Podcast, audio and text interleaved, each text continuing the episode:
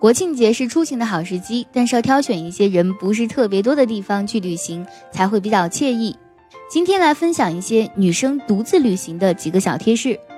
Number one, only bring what you can easily carry. Carry 指的是携带的意思了，那么只带一些很方便携带的物品，这样呢其实可以减轻旅行给你带来的疲惫。Number two, carry food，自带一些食物。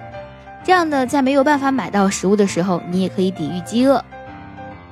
Number three, look for roommates，找一个室友，因为往往独自旅行会花钱更多，找一个室友呢可以帮你分摊很多费用。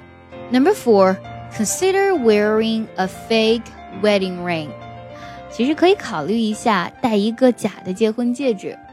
女孩子独自出行，安全问题其实是非常重要的。戴一个假的结婚戒指，但是不要太贵啊，太贵可能会被偷的。在那些讨厌的人面前挥一下，这样呢，他们就没有办法跟你搭讪了。